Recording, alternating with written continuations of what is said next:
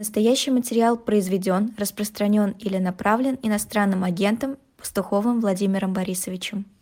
Всем добрый вечер. Вы смотрите и слушаете YouTube-канал «Живой гвоздь». Это программа «Пастуховские четверги» с Владимиром Пастуховым, а вместо Алексея Алексеевича Венедиктова сегодня я, Лиза Аникина. Но это, как обычно, единичная акция. Владимир Борисович, здравствуйте. Здравствуйте, Лиз, но вы не извиняйтесь, э, понимаете, э, вы никогда не попадете э, в ногу со вкусами зрителя, потому что как только Венедиктов исчезает, появляетесь вы, все шумят, где Венедиктов. Как только Венедиктов появляется, у меня телеграм-канал ну, у Бориса переполнен словами, как вы можете позволить себе приходить к Венедиктову. Ну, то есть и так голову снимут, и так голову снимут. Так что все хорошо, я рад вас слышать в эфире. Это взаимно. Вот по поводу, кстати, того, что всегда найдутся недовольные. Вчера была годовщина смерти Михаила Сергеевича Горбачева, и у него как поклонников много, так и противников много. Многие винят его буквально во всех бедах, которые сейчас происходят в нашей стране. Вот на ваш взгляд, какую роль Михаил Сергеевич сыграл в нынешней ситуации, в принципе, наверное, в истории России? Ну, вы знаете, я считаю, что Горбачев сыграл выдающуюся роль.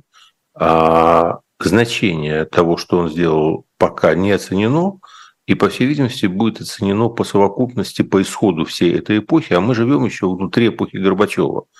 И эпоха Горбачева далеко не закончена. То есть очень многим хочется считать, что Горбачев – это история, причем плохая история, которая с нами случилась, и она позади. Нет, мы все находимся внутри Горбачевской эпохи, и последняя точка не поставлена и оценят ее только те, кто будут уже находиться действительно за пределами.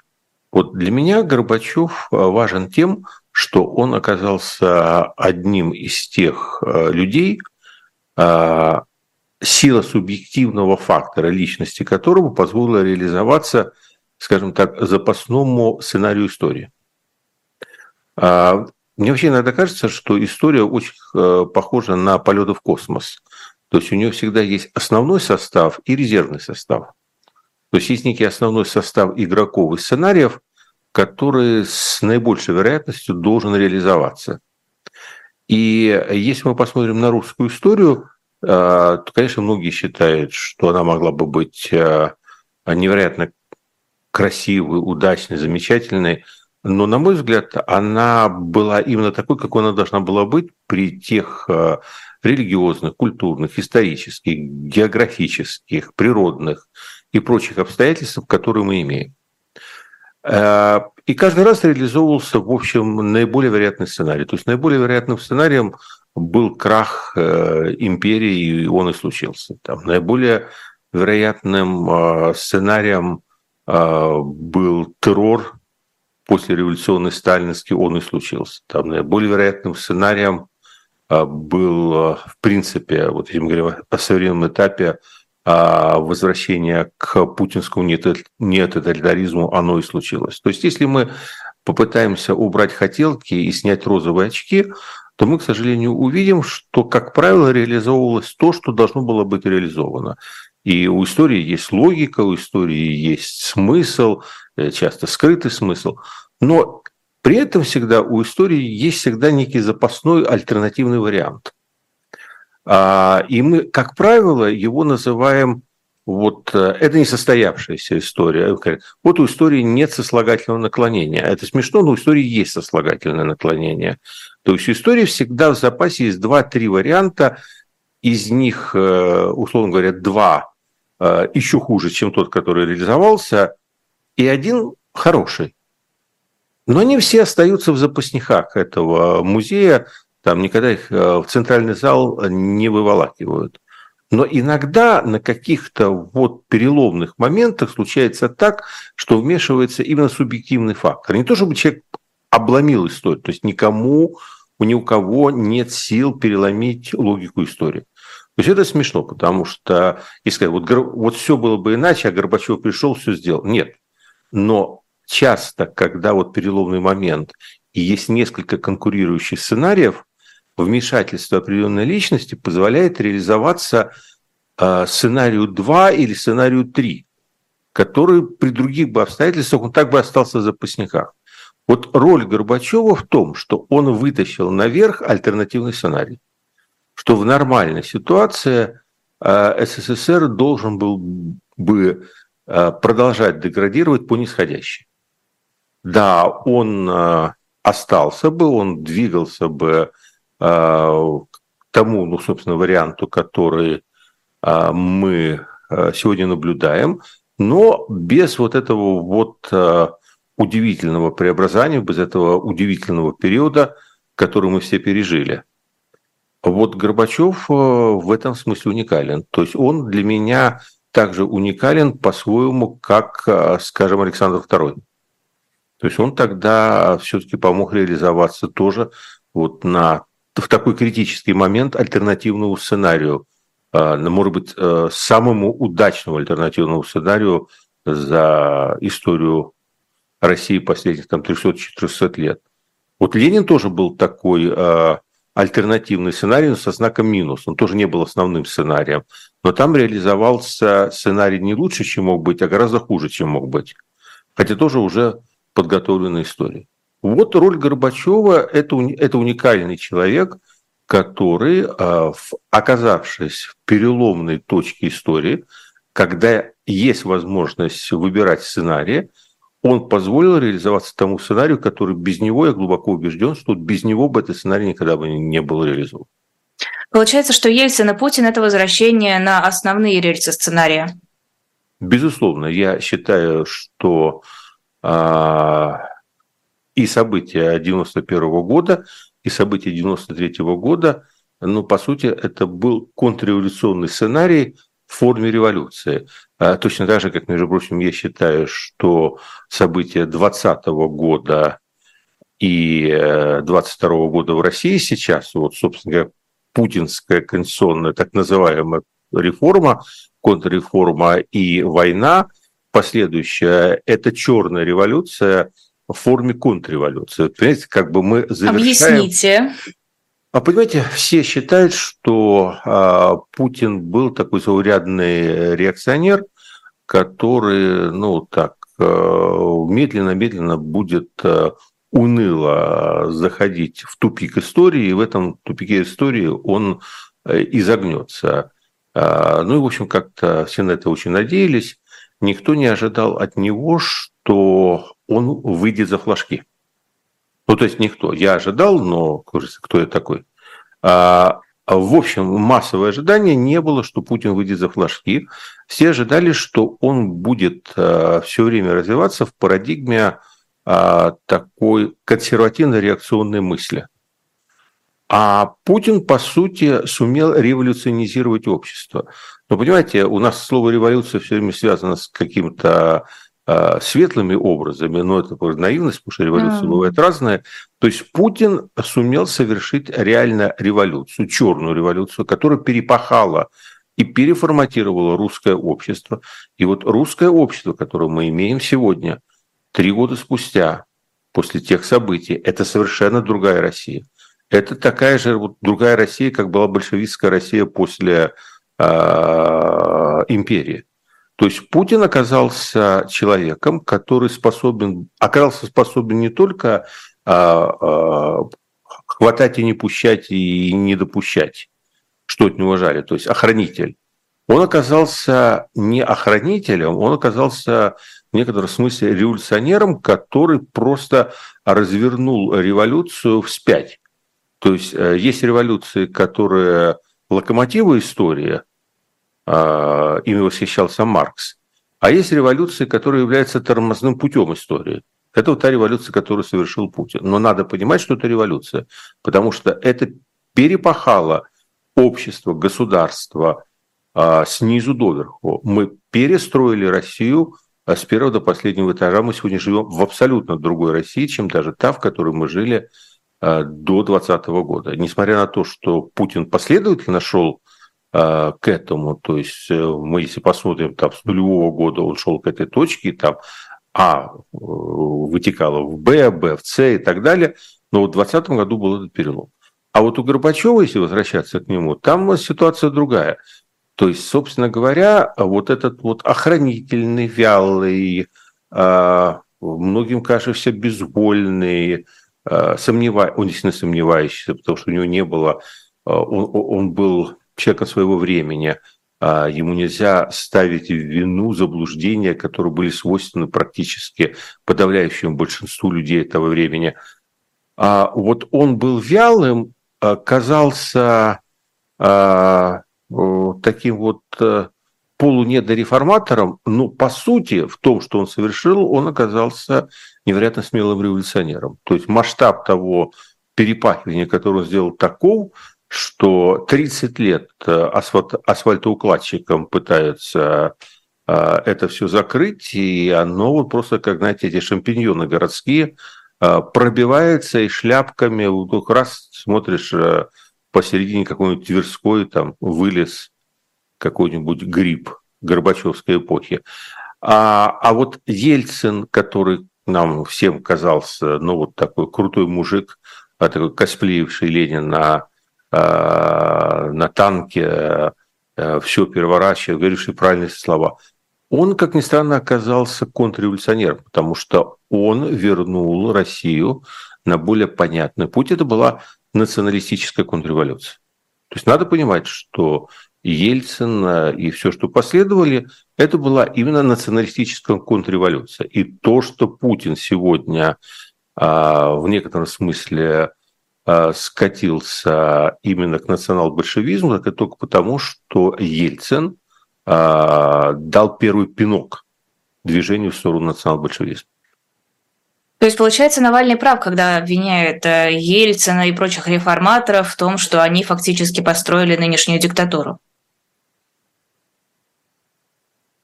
Ну, как круто заложили. Я а... просто уточняю. А, понимаете, а, мне в этом а, всем не нравится только одно слово «обвиняет». Потому что, собственно говоря, Навальный сам является порождением той эпохи в той же ровной степени, в которой и критикуемый ими То есть э, я как человек, который находится сбоку от всего этого, который 90-е годы прошли для меня как э, годы национального позора, а 2000-е как их естественное продолжение, а, я, в общем, согласен с философским теоретическим выводом, но только я не отделяю Навального от этих лет. Он является абсолютно таким же ответвлением, порождением национал-большевизма, как и все те люди, которых он пытается обвинять. То есть вот от слова «обвиняет» здесь лишнее. А да, а генетическая связь путинского режима с 90-ми годами и событиями цепочкой 91 93 96 и прочих годов, она совершенно очевидна. Только почему он э, вырезает э, себя из этого и почему он там разрывает внутри цепочки, вот, например, э, готов ли он вслед за там, 96-м годом провести, как я, эту цепочку до 91-го, минуя 93-й? То есть где вот, э, понимаете, ну вот э, здесь много вопросов. То есть для меня сам Навальный – это часть 90-х, а возраст тут не имеет значения. Пригожин мог стать альтернативным сценарием российской истории? На короткий период, да. Э, но только худшим. Понимаете, я же сказал, что альтернативные бывают лучше и худшие. То есть он мог стать худшим альтернативным сценарием, но в этом сценарии был один позитив у Пригожина, а, понимаете, есть такое понятие нестойкие органические соединения, есть нестойкие социальные соединения. У Пригожина не было шансов стать устойчивым соединением историческим, которое бы стабилизировалось так, как стабилизировался Путин там, на 20 лет. То есть мы все время говорим, что вот после Сталина пришел Хрущев. Ну, вот вы согласны с этим, правда? Кажется, да. Да, между Сталиным и Хрущевым был Булганин Маленков в качестве глав государства, но их никто не помнит. А между а, Брежневым и Горбачевым а, был Андропов и Черненко, но их как-то пропускают. Понимаете, почему? Потому что они, в общем пришли к власти, но они не стабилизировались как устойчивое историческое политическое образование.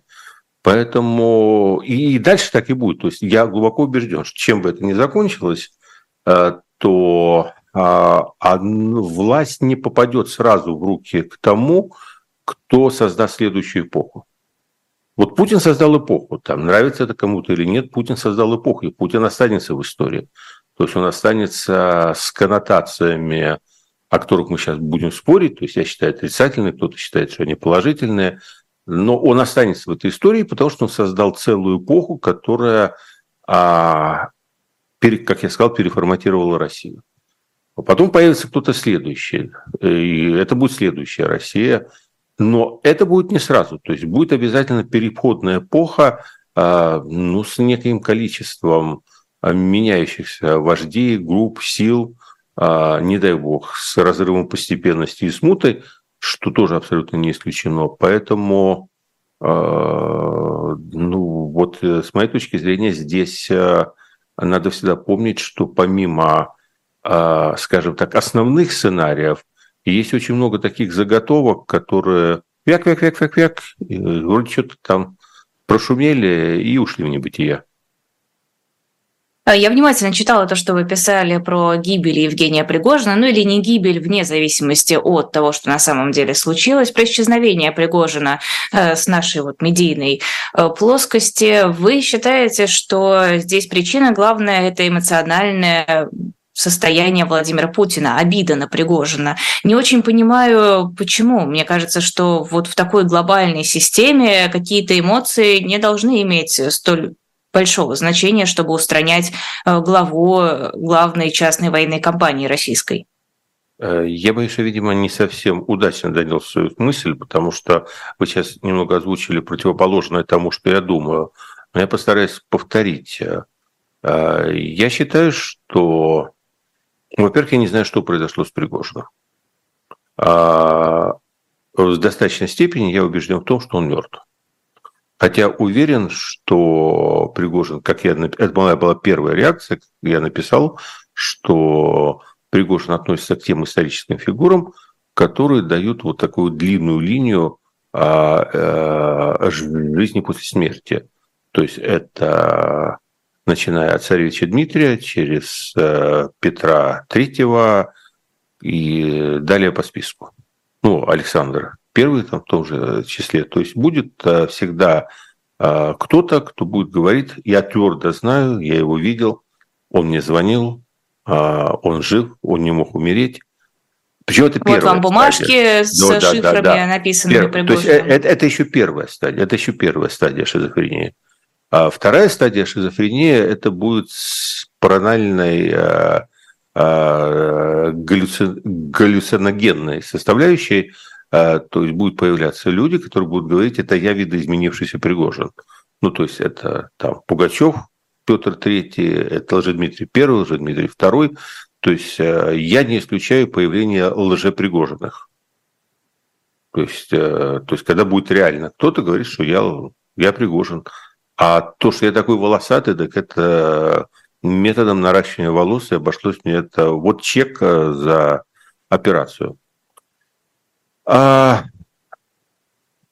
я э, полагаю, что э, на самом деле Пригожин играл гораздо большую роль в жизни топа русской бюрократии, чем мы думали и чем мы можем сейчас догадаться. Это моя догадка, это реконструкция, скажем, постфактум, а, но это то, что я могу предположить вот с высоты того знания, которым мы обладаем сегодня именно после смерти. То есть я полагаю, что Пригожин играл некую роль, такую, ну, может быть, несколько урезанную, усеченную, как и все, мы сейчас же пародию, мы фарс сейчас рассматриваем на историю столетней давности, но это был такой э, типаж Распутина при Путине. А я не говорю сейчас о масштабе личности и энергетики, я говорю о роли. А роль это была такая, что при всем при том вокруг Путина сложилась пусть и авторитарно-тоталитарная, но некая регулярная бюрократия со своими играми, своими правилами. А, и там был человек, который, очевидно, имел с Путиным а, какую-то очень глубинную связь, природа которой нам никому не ясна. А вот эта вот фрейдистская оговорка Путина о том, что он знаком с Пригожиным с начала 90-х годов, она очень существенна. На нее кто-то как раз вот на в вашем сайте, обратил очень внимание. Почему? Потому что она, она на самом деле очень многое значит. Уже Путин всегда отрицал свое знакомство с Пригожиным в 90-е. И он начинал вот как бы вот был я, вот я приехал в Петербург, вот тут э, хороший повар нашелся, ну, я его как бы привлек, он меня накормил, мне понравилось, а дальше вот мы с ним подружились. А, и вдруг Путин говорит, я его знал с начала... А, а, а, а почему это так важно, что он его знал с начала 90-х? Потому что более-менее понятно, чем Пригожин занимался вот до того, как накормил Путина в ресторане там в конце 90-х. То есть понятно, какой путь он проделал, понятно, с какими людьми он общался, понятно, какие три семерки у него были на лбу нарисованы. И э, если Путин общался с ним в тот период, то это должно быть очень такое специфическое общение. Э, ну, скажем так, э, такие связи не забываются. Это не развидеть. То есть э, из этой оговорки я лично делаю вывод о том, что а, было что-то глубинное в отношениях между ними, что создавало особое доверие. Ну и мы видим по миссиям, которые Пригожину поручались, по сути, миссия создать а, альтернативную силовую структуру, альтернативную государство, это не хухры-мухры, это такой человек, как Путин, который не доверяет вообще никому и ни в чем, это он там первому попавшемуся с улицы не даст. И э, это значит, что а дальше мы видим Пригожин. Ну, это неуправляемая совершенно личность. Она э, насколько талантлива, настолько, ну, скажем так, в пограничном, я бы сказал, психическом состоянии находившаяся всегда, и со всеми комплексами, и со всеми извращениями, и с посттравматическим э, зековским синдромом. То есть он практически успел рассориться со всеми и по всем поводам, но прежде всего по деньгам. А вот это с Распутиным. То есть он же... То есть я все время всем рекомендую смотреть вот эту агонию, начало хотя бы посмотреть там, в пять минут, там, про Куваковку, про то, как э, Распутин э, э, ночью одолевает звонками премьер-министра, лоббируя, чтобы умирающая, истекающая кровью армию потратила там миллион рублей на какую-то мутную воду и вот эти все его крики футы-нуты, ножки гнуты, которые он премьер-министру говорит, понимаете, это же реальные картинки. То есть Пригожин действовал точно так же. Он их всех наклонял. Он наклонял э, Беглова, он наклонял э, Куйвашева, он наклонял Шойгу с Герасимовым, понимаете? Его ненавидели все. И тем и, и, и говорил он, собственно говоря, в общем, э, вещи немыслимые, недопустимые. Э, для человека из внутреннего круга. Ему все прощалось. То есть мое предположение как раз в том, что он дошел до такой точки, вот вы говорите, Путин, да не Путин обиделся, система, система его больше не могла выносить. Он стал разрушителем внутри, он, собственно говоря, разрушал их так называемый русский мир. То есть их, не русский мир, их пацанский мир. И, э, и дальше у него была одна опора – у него была одна опора, это, собственно, вот эта личная связь с Путиным. То есть, по сути, Путин его прикрывал против всех. У него, ну, там были какие-то связи в ФСБ, безусловно, были вроде какие-то дружбаны в Генштабе, но мы, потому как они его сдали через пару часов после начала этого инцидента, понимаем э, цену этой дружбы. А он держался только вот на этой личной связи, природу которой, конечно, вот будут великие журналисты-расследователи какого-то будущего, которые ее раскроют, но это, это явно будет не наше поколение. И э, в какой-то момент э, Пригожин сдернул лишнюю карту. То есть мятеж. у него... Да, мятеж. У него крыша поехала вот на э, этой в этом ощущении своей э, абсолютной миссии уже какой-то религиозной при Путине, он стал себя ощущать внутренним голосом Путина. Понимаете? Э, то есть э, это тень, которая возомнила себя хозяином. И он сдернул лишнюю карту, он решил, что он может нагнуть Путина, заставить путь. То есть он до этого нагибал Бегловых, он до этого нагибал Шойгу. Шойко ненавидел его, но давал эти там 300 миллиардов, платил как миленький ему в карман – а тут он решил, что он может саму золотую рыбку э, сделать у себя на посылках. Вы же понимаете, что если бы Путин согласился на эти условия и под диктовку... Вот на какие вот, условия? А условие простое. Меняем э, Шойгу на Суровикина. Герасимова. То есть именно озвученные, которые были да, изначально? конечно, да, да, абсолютно. То есть это условия были простые. Ему нужно было, чтобы там были те люди, которые его и которые исправно платят ему и сохраняют его армию, потому что Шойгу и Герасимов в борьбе за регулярное государство, они его стали выдавливать, и они продавили у Путина Опять, смотрите про Распутина. То есть помните все эти делегации, все эти делегации Милюкова, делегации Джунковского. Слушайте, глава жандармерии Джунковский выбрасывал Распутина из поезда. Вот в тот момент, когда царь отворачивался, то есть они его настолько ненавидели, что они выбросили Распутина там из поезда, когда он пытался увязаться за царской семьей а, по дороге из Петербурга в Ливадию. И, э, ну и да, и а, а Распутин пришел весь окровавленный и весь в рубище, пал в ноги царицы и царю, и, и что? И, и, и пострадал только Джунковский, а не... То есть тут, тут все то же самое. То есть э, он, э, в принципе, ему нужно было просто, э, пусть папка правит, но вот тут будут сидеть свои люди. А что было бы? Ну, было бы следующим образом, если бы Э, Суровикин оказался на этом месте вот так вот на условиях э, Пригожина, то Путин превращался бы э, в генерала Гинденбурга, престарелого, при военном диктаторе России. И это, и это Путину ума хватило понять. И вот получалось так, что когда он сдернул эту лишнюю карту, вот в эти нет, он просто для него перестал существовать. Путин умеет вычеркивать людей. Не всех он убирает, но из своей жизни, из своего иконостаса ближнего круга он вычеркивает. Он просто вычеркнул. А Вы дальше... пишете, что это не измена конкретно э, вызвала у Путина желание вычеркнуть Пригожина, а личный выпад.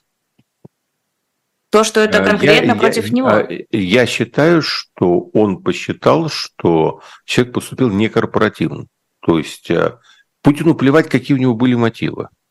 Это объективно э, наносило ему страшный вред, и это угрожало его власти, а в перспективе и жизни. Ему уже плевать, из лучших он соображений это делал или нет. Все, он перестал для Путина существовать. Какая разница, из каких мотивов? Знаете, заставь дурака Богу болиться, он лоб расшибет. Если э, Пригожин... Пригожин хотел расшибить не только свой лоб, но еще и лоб того, за кого он молился. А, Владимир Борисович, сделаем небольшую паузу на рекламу. Расскажу про то, что есть на shop.diletant.media. Там появился предзаказ на шоперы. А, наш мерч, там есть шопер. Вот это вот вы все зачем? Шопер «Я несу и ты несы». Шопер с э, красивыми буквами, которые сплетаются в слово, характеризующее все происходящее. И «Прости, Карлсон, мы все ну, дальше тоже понятно. В общем, заходите на shop.diletant.media, а, посмотрите, какие там есть шоперы, там еще остались футболки, там есть книжки и журналы.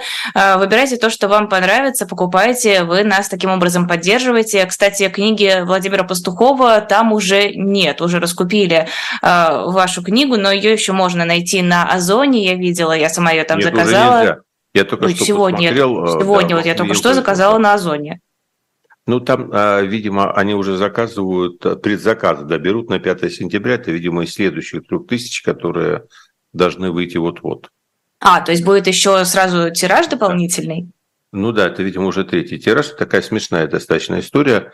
А, э, но она как бы предыстория, потому что появились очень смелые ребята, которые когда-то пришли и сказали, мы хотим переиздать какую-то из ваших старых книг. И мой предыдущий издатель Дима Искович а сказал, ну, то есть главное, чтобы книги выходили. И вот ребята Александр Бисеров и его команда из Екатеринбурга э, стали думать, что такое переиздать.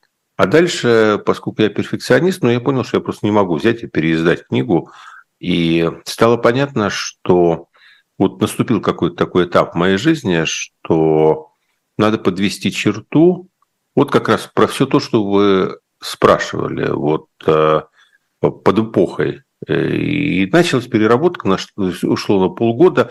За эти полгода много чего изменилось, в том числе и мой статус социальный. Поэтому, в общем, было вообще непонятно, что с этой книгой будут. И я к этому ну, и отношение имел, и как-то неудобно было вмешиваться. И в конечном счете пришли к выводу издатели, что а, вот для начала они рынок оценили в одну тысячу экземпляров. А, ну и получилось так, что спрос несколько превзошел и их, э, и мои ожидания. И мы сейчас теперь, э, я так понимаю, находимся в этапе догоняющего допечатывания. А, но я думаю, что все будет со временем, будет э, и тираж дополнительный, и Конечно, будет электронная книга, и мы с Александром будем об этом говорить.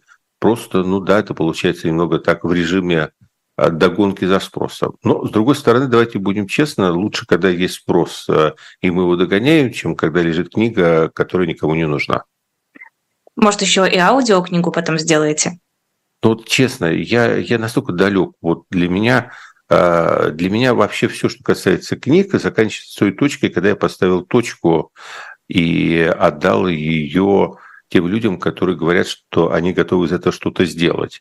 То есть, если найдутся люди, которые захотят сделать из этого аудиокнигу, естественно, я возражать не буду.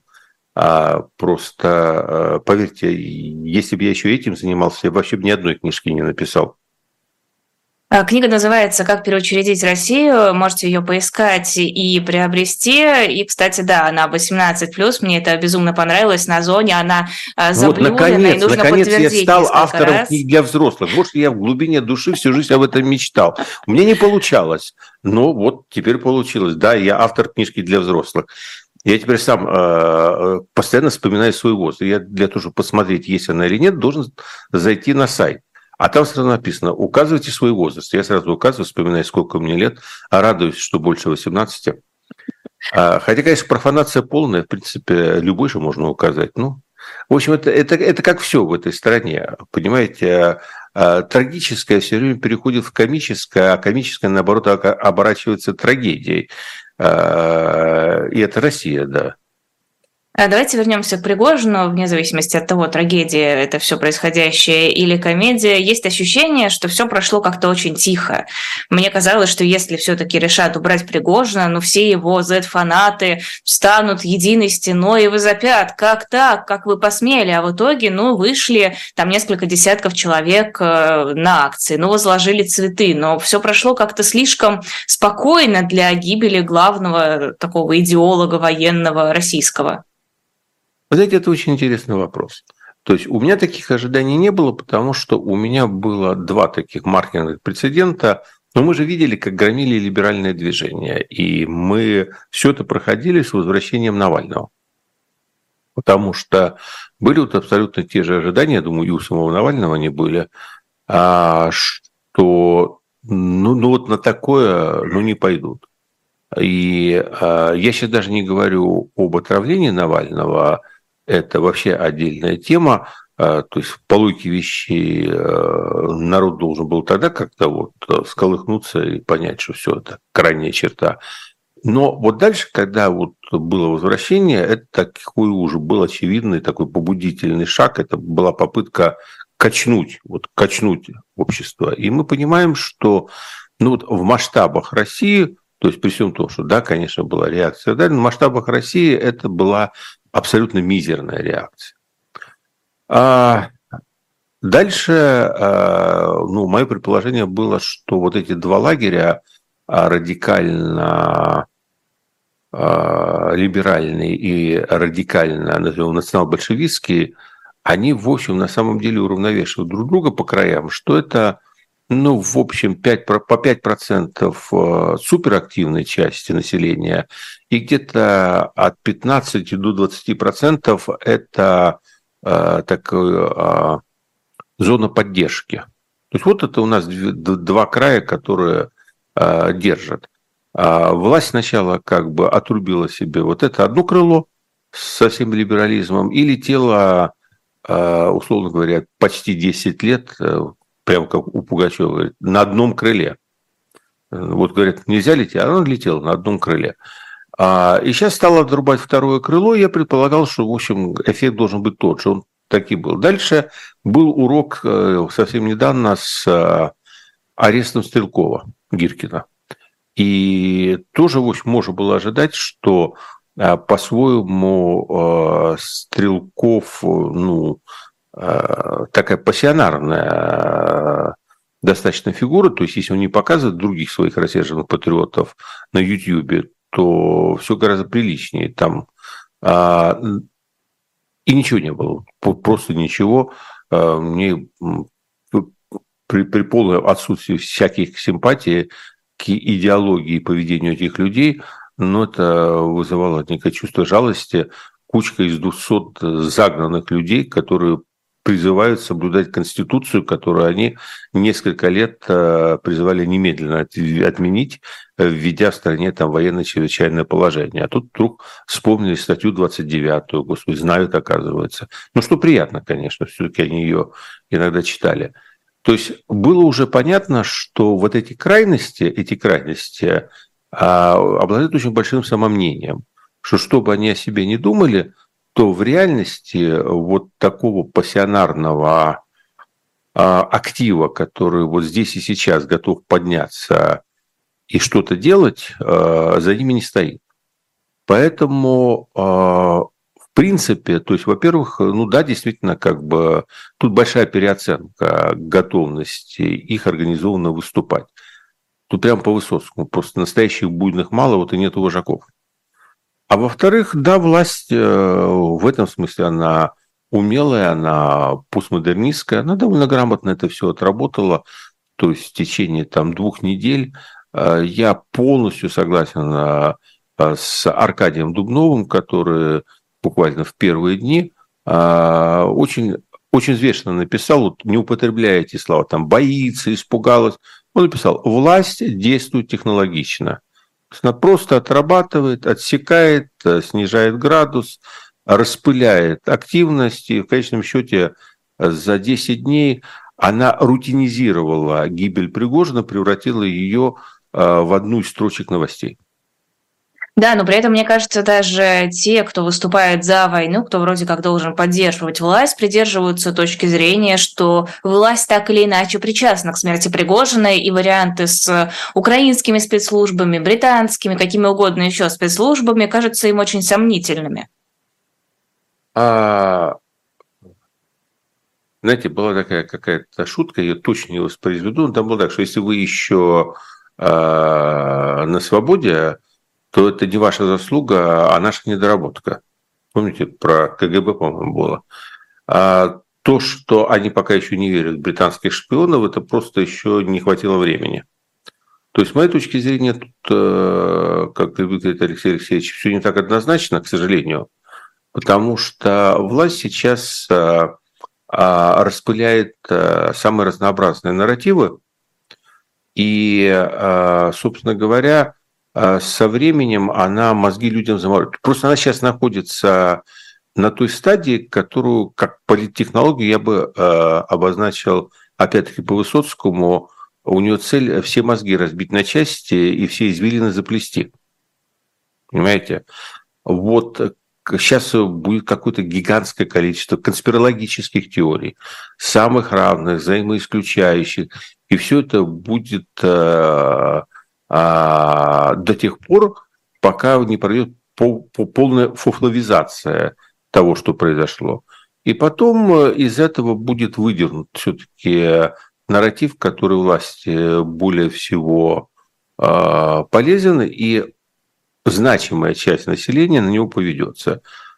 А, я не думаю, что власти самой выгодно очень сильно топить за а, англосаксонский или за украинский э, сценарий э, убийства Пригожина. А, равно как и представлять это в том смысле, что он сам подорвал гранату на борту, хотя и такой нарратив проталкивается. А, почему? Потому что если, допустим, сказать, что он сам там себя подорвал, чистил наградой револьвер и выстрелил гранату в полете – а, ну, как-то все-таки а, народ не очень в это поверит и начнут а, изображать самопальное версии, а бог его знает, до чего еще и додумаются. Так, а, а с британскими в чем проблема? Да, смотрите, с британскими тут какая проблема, что а, возникает такой вопрос, что если этого смогли убить, то и любого другого могут убить, понимаете? А, их надо демонизировать, ну, до какой-то степени, потому что в какой-то момент народ скажет, блин, а с кем связались? Могут все, проникли везде. Это такая палка о двух концах. То есть нельзя слишком демонизировать своего противника, иначе испугаются. А с украинскими, ну, тогда вообще возникает вопрос, а за что платят э, деньги ФСБ? Потому что, ну, понятно, американцы это круто, они там, а это, ну, как вот, что украинцы могут просто пройти. Тогда, а у нас же 2,5 миллиона человек на хорошей зарплате только там. А, то есть, понимаете, эти версии, они все такие перевертыши. Вот по мне самая хорошая версия – бизнес-разборка. Ну, не поделили потоки, господи. Ну, любовница не пройдет слишком, да. А вот бизнес-разборка – такая, и в конечном счете кто-то из партнеров там заложил мину, взорвал. Вот самая такая безопасная, ну что, жулики, они же есть жулики варюги. Но поэтому... Тут вопрос, мне кажется, немного в другом. А нет ли у вас ощущения, что вот эта лояльная аудитория кремлевская начинает постепенно с подозрением относиться к тому, что говорят власти? И вот то, что я смотрела в Z-каналах, не помню уже кто, но кто-то из крупных, э, вроде Рыбаря, написал, а, проблема в том, что люди уже все для себя решили. Они решили, что власть убила Пригожина. Да, никаких волнений, связанных с этим, нет, но все равно, что бы ни сказали власти, уже все решено. И не в пользу вот Путина. смотрите, а, да, это э, это очень хорошо, но и это так оно и есть, и это будет существенным фактором, только это игра в долгую. То есть, понимаете, то есть давайте разделим а, два момента. Вот когда мне говорят, ожидали ли вы, а, что а, там пойдет демонстрация, знаете, как вот а, смерть Высоцкого, и там по Садовому кольцу суровые бородатые мужики с калашами а, прямо с фронта идут понуро ну не по Садову, там это Питер, значит, это по Невскому проспекту. Ну можно по всем, а вот от Ростова да. и через все да. города. А вот этого я не ожидал. Ожидаю ли я, что смерть Пригожина в конечном счете в долгую приведет э, к коррозии военного консенсуса, э, к диффузии, к подрыву верия э, во власть? Да, я ожидаю. Я считаю, что это одно из тех поворотных событий, которое очень существенно повлияет не на сознание, а на подсознание этой массы. Просто влияние это не будет линейным и вот мгновенным. То есть оно начнет выскакивать, там, вот серьезно начнет выскакивать через 2, 3, 5 месяцев и обязательно в привязке к каким-нибудь событиям. То есть любое поражение. Ну, вот сейчас возьмут э, украинцы Токмак, ну, допустим. То есть возьмут, не возьмут, я не знаю. Я не военный эксперт, но как девочка и динозавр. Потому что там происходит на фронте, мы все равно ничего не понимаем, что там происходит, могут и взять. И вот тут оно из подсознания выстрелит. А, вот Пригожина-то нет защитника, нет больше бахмутского дьявола. А кто его убрал? Царь. Царя подменили. Царя подменили. Вот это вот будет срабатывать все время. И это будет разочарование. Это будет разочарование. Им очень трудно будет собирать консенсусы именно под Путина. Потому что они будут искать себе альтернативного героя. А тут Стрелков Гиркин из СИЗО сказал, что он будет лучшим царем, чем нынешний царь, и он с радостью займет его трон. В общем, готовится он баллотироваться на президентские выборы прямо из СИЗО. А что это за спектакль? Выглядит довольно нелепо. А, ну, дело в том, что только что я прочитал буквально у вас на сайте Макаркина, по-моему, статью Алексея, который очень четко это все раскладывает э, по буквально полочкам. Не буду повторять. То есть это, естественно, а, такая отчаянная попытка в такой форме напомнить о себе. А, то есть а, вопрос первое. Начнем с первого условия. Пусть выйдет из СИЗО. Это как бы не, не, не такая нелинейная задача. И э, у него нет э, пока никаких шансов. Как, в принципе, поймите, это, это, кстати, как в старом еврейском анекдоте. Это относится и к Алексею Анатольевичу Навальному. А, любые попытки сказать, что власть в этой стране может быть изменена электоральными способами, является насаждение развития утопии, которая только играет на руку режиму. Режим Вы давно находится в состоянии, когда все эти президенты, выборы, депутаты, это э, вот те мелки, которые раздают э, для того, чтобы тараканы в голове успокоились. Но Путину же нужен какой-то спарринг-партнер на предстоящих выборах. Вот, Почему бы не взять на эту роль Стрелкова-Гиркина? Зачем ему нужен такой спарринг партнер который может скулу свернуть? У него для этого ну, а что, есть... Как, э, что он там свернет? Ну, ну что ну, знаете, слушайте, это хорошо вам говорить, вы не свою скулу подставляете. А когда своей, так, знаете, даже если случайно, э, с, надо, чтобы наверняка, знаете, как в этом э, фильме «Гладиатор». То есть нужен такой спарринг партнер которому ты уж там либо всадил нож Э, перед боем, а, а, либо он уже сам разваливается на части. Ну, ну выбрали... Ну, Владимир Борисович, ну сколько человек вышли э, защищать Стрелкова, когда его арестовывали? 20, 30? Вы не, вы не понимаете. Э, его вышли защищать 20-30, потому что русский народ, он так устроен, что он любит силу и всегда на стороне сильного. А если Стрелкова легализовать, вот смотрите, ситуация – а, после выборов в Москве, мэра Москвы, какой там забыл год у нас был, то ли 13 то ли 12 я уж не помню, когда это все было. А, вы понимаете, они допустили тогда колоссальную ошибку. А, как только они Навального допустили к выборам, они как бы этим людям сказали, что это безопасно. И как только эти люди поняли, что это безопасно, Навальный тут же набрал а, как а, воплощение кандидата против всех.